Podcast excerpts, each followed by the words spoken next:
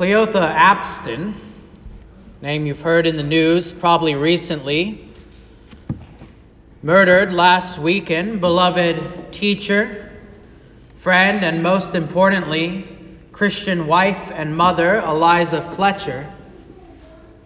On Wednesday night this last week, Ezekiel Kelly went on a shooting rampage throughout Memphis, murdering four and injuring three. In our gospel reading for today, a man fell among the robbers and was left there lying half dead. No matter who you are, no matter what race, religion, age, sex, you have probably felt, and I hope you have felt, that this kind of wickedness, this kind of evil, intense wickedness simply should not be. Past all the discussions of gun control, past all the political speeches, past all the news stories and propaganda, we can all agree on this. Some things just shouldn't be. They simply should not exist.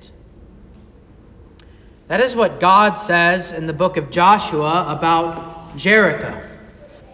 A man went down from Jerusalem to Jericho. He was going to a place that simply should not exist. Jericho was a place way back in the day, way back in the time when Israel was wandering in the wilderness. Jericho was a place that had crime rates probably akin to Memphis, if not worse. It was a place that was run by Canaanites, and they had Canaanite worship there, which meant they were sacrificing children at the temple, which meant that there was gross kinds of temple prostitution going on there. It was a place of rampant, intense, evil wickedness that simply should not be, and that is why, you probably know this story, whenever the Israelites entered the Promised Land, God told them to walk around the walls of Jericho seven times and blow the trumpets and knock that place down. Blow it up. Get it out of here. Get it out of my sight. I don't want to see it anymore, God said. And so Joshua did so. And when Joshua did so, he said, you can read this in chapter six of that book, "Cursed is the man who rebuilds this place." Cursed is the man who rebuilds the walls of Jericho. The Israelites did not learn their lesson, as is normal throughout the course of Israelite history, and under wicked King Ahab, married to Jezebel, you know the stories, a man named Hiel of Bethel, a man to go down in history only for such a wicked act, rebuilt those walls of Jericho, reestablished the Canaanite worship, and they existed in the day when the man went down from Jerusalem to Jericho. There was a man who went down from Jerusalem to Jericho, a place that shouldn't exist. Now, Jerusalem, that was meant to exist. Jerusalem was the city of God. Jerusalem was the city that God said to David, "Go there, make it my Zion, make it your place of dwelling, make it the place where from there a king shall come who will reign forever and ever." And that was the place where Solomon built the temple. That was the place where the king would be crowned. That was the place where the Ark of the Covenant would sit. That was the place that was going to be the typological heavenly city for the ages to come. And so this journey from Jerusalem to Jericho, when Jesus teaches the parable of the Good Samaritan, maybe not a parable, maybe a parable, whenever he teaches this teaching of the Good Samaritan, he does not teach arbitrarily. He does not just randomly pick these two cities and say, these will do. He is talking about a man who went from a place where God dwelt to a place where man was wicked, who went from the heavenly city to the city of man that simply should not exist, from the place where the temple was built to preach God's word to the place where man engaged in intense, evil, rampant wickedness. And that journey that the man goes on from Jerusalem to Jericho, that journey is typological, metaphorical, allegorical for all of us. It is the journey we have all taken whenever we have fallen into sin. Notice the language that is used here in Luke whenever the man falls into the robbers. A man fell among the robbers. It is the exact same language that we still use today whenever we fall into sin. A man is going along through his schooling and he falls into bad company. And the bad company is bad news for him. A man is going along in life and falls into drug use. And that is bad news for him. We say falls into as a kind of euphemism because we know that no one really falls into anything just by accident. Things happen. Decisions are made that cause someone to fall into certain situations.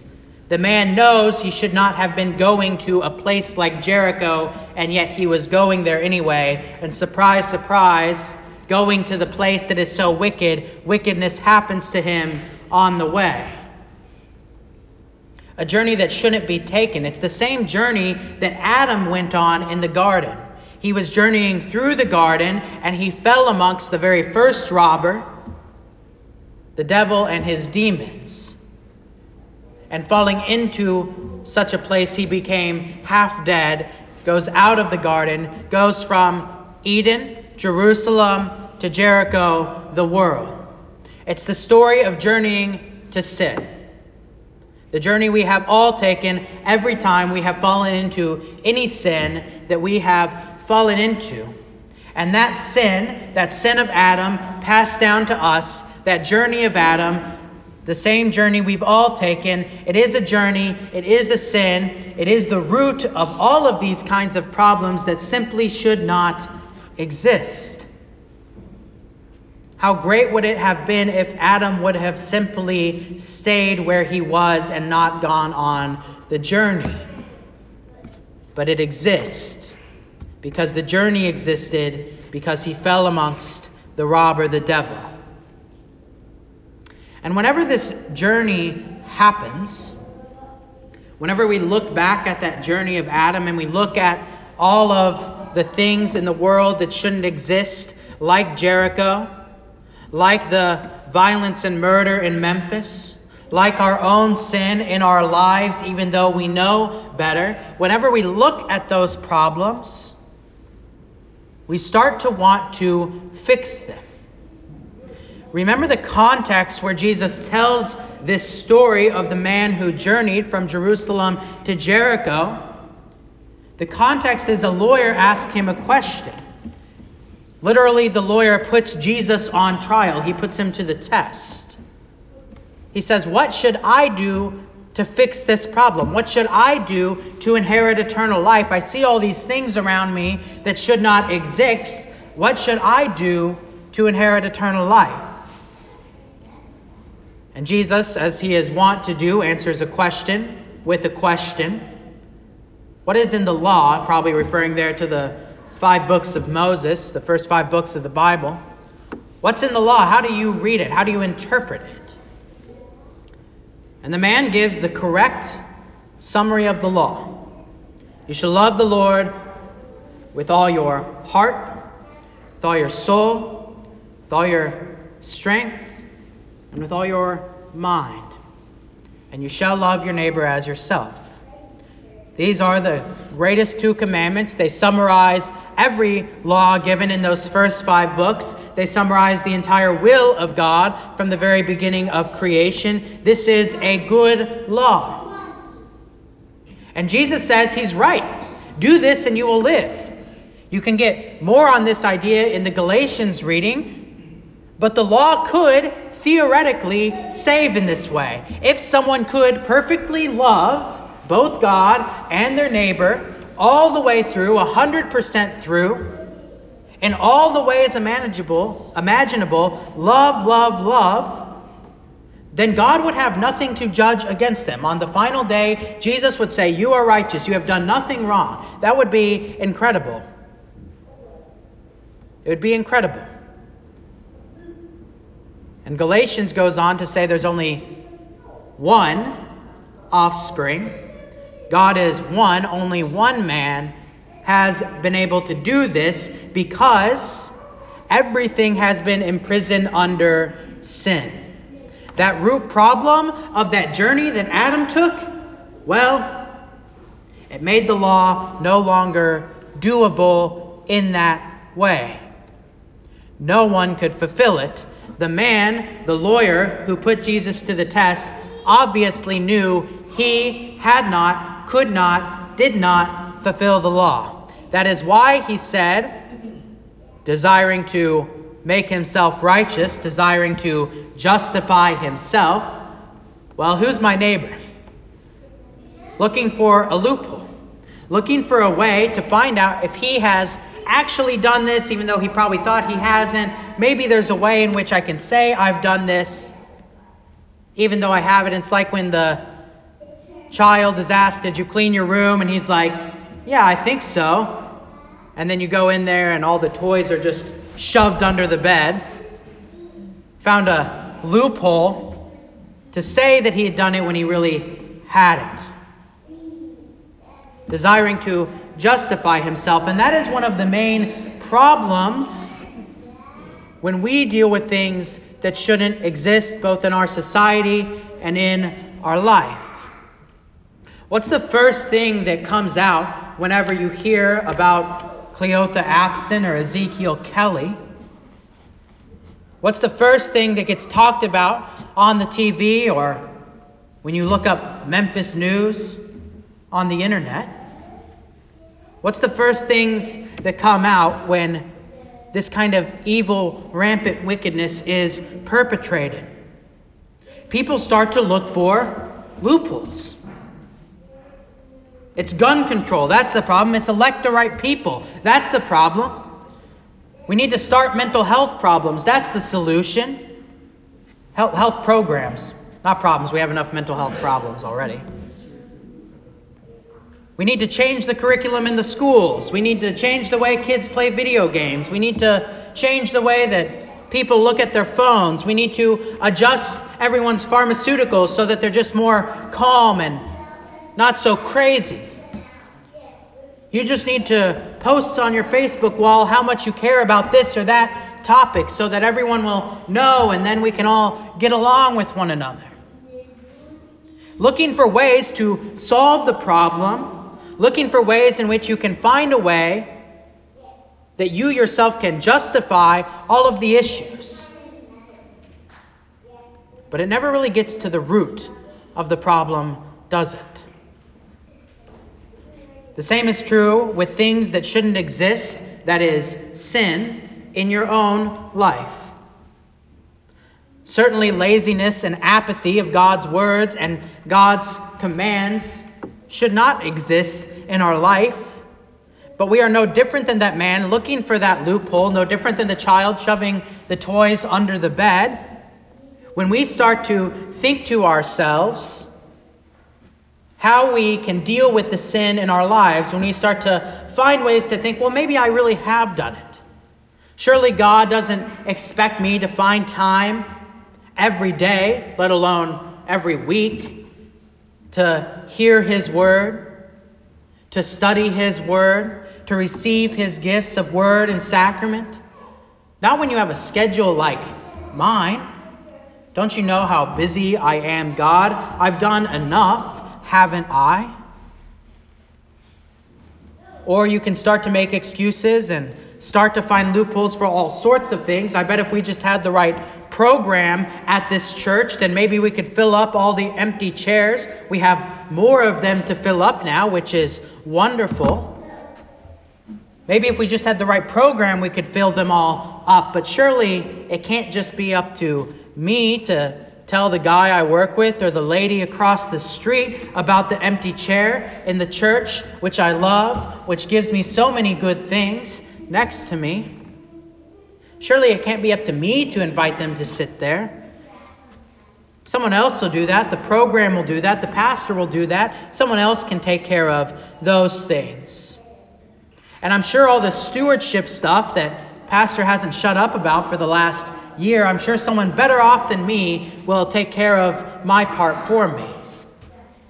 Surely I've done enough, haven't I?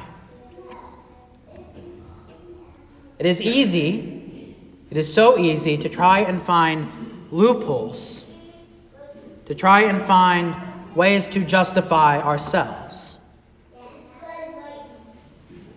But with all of those loopholes there, when you say them out loud, you realize kind of how silly they are. The law can't be fulfilled.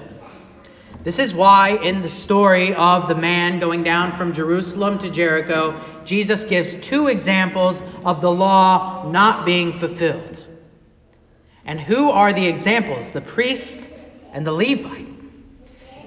These are great examples because if anyone were able to actually fulfill the law in every aspect, you would think it would be the guys whose job it is day in and day out to be about God's business. You would think the people who would know the law and do the law would be the ones who are reco- required to read it every day by their job and who are required to do God's work, making the daily animal sacrifices in the temple. You would think the ones, the priests and the Levites, would be the ones who would actually know and be able to accomplish all these things. They would have the time, they would have the means, they would have the right ideas. And yet, even those priests and Levites, they couldn't do it. They passed by on the other side. They let the things which shouldn't exist just be there and exist and pay no attention to them. All the political solutions, all the proposed solutions, they never seem to get to the root of the problem. We talk around and around and around our sin instead of simply confessing. Instead of simply taking the advice of Psalm thirty-two, which we read, I confess my transgressions before the Lord, and he forgave the iniquity of my sin. If we are honest with ourselves and stop trying to talk around and around and around the issue, if we are honest with ourselves, we will see the law cannot be fulfilled by human means. The violence cannot be stopped by human means only. We need Jesus. We need a Savior. We need a Samaritan to come and to pick us up. And what I want you to go home with today, more than anything else I've said so far, is this: Jesus is your heavenly Samaritan. Jesus did not just fall into place among the robbers. Notice when the Samaritan is traveling along that road, he has a mission that he is going on. But a Samaritan, as he journeyed, came to where he was, and when he saw him, he had compassion. He went to him. He wasn't just journeying there for no reason. He had a purpose, and he did not just fall into this situation as you have fallen into sin, but no, he came to save. He goes directly to the problem. He does not talk around the problem. He goes to the problem and he heals. He takes his garments of righteousness and he binds up the real wounds of your sin. He takes his garments of righteousness and he binds up the wounds that are caused by the things which shouldn't exist. And he heals you. He pours on you his oil. his anointing oil which calls you his own, his anointing oil which comes to you in holy baptism, his anointing oil which heals you and marks you as one redeemed by Christ the crucified. And he pours on you the wine. He gives you his own blood from this altar this morning, pouring on you the wine to wash you of all your sins, to give for you the forgiveness of that which shouldn't exist in your life. And he packs you up. He puts you on his back, on his animal, just like he put the cross on his back and journeyed to Golgotha. He puts you on his animal and he takes you to the place of shelter. He takes you to his inn. He gives you a place, a church to be in, to receive the gifts, to be healed, to hear his word, to receive his mercy, to receive all that he would provide for you. He puts you under the care of an innkeeper, a pastor. He puts you under the care of the inn, and he pays for everything. He gives you his water. He gives you his word. He gives you his sacrament. He gives you everything over and over and over again that you need. He gives freely. Two denarii, take it. If you need more, take it. If you need anything, take it. I will give it to you. My grace is overflowing. My mercy is overflowing. It is yours all the days that you need to be here to heal. He is all that you need. He is exactly what you need. He is exactly what Memphis needs. He is exactly what Olive Branch needs. He is exactly what everybody in DeSoto County and Shelby County and everywhere else, Marshall County, Tate County, the rest of them. He is what America, he is what the world needs. A good Samaritan. So that when you are journeying from Jerusalem to Jericho, he would save you and bring you back. Nothing else will save. Nothing else, no one else will heal. That is the solution to the problem that the lawyer asked. What must I do to inherit eternal life? Receive Jesus. Have your heavenly Samaritan help you and receive it with joy and thanksgiving. And then after all of that, then you go and do likewise. You go and be Jesus, show Jesus to those who need him. Tell others of his salvation. Tell others that if they have been lost on the road to Jericho, if they seem like they're left for half dead. They're just going through life, kind of going through the motions. They don't know where they're going because they don't have Jesus. Tell them about the Jesus who can carry them to the place that can give them meaning and life.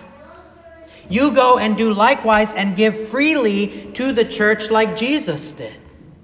When you think about your stewardship, don't think about all of the other solutions that we could have for stewardship. Think about what Jesus does. He just gives what is needed from his heart. It's not complicated. And do what Jesus does and come to this place and receive his mercy. Come and receive him. It is free. It is his for you. It is everything that you need week in and week out. So receive him with joy. He is your Samaritan. He has brought you here and he wants to keep you here and love you and give you all that you need every day, every hour, every second. To him be all the honor and glory now and forever. Amen.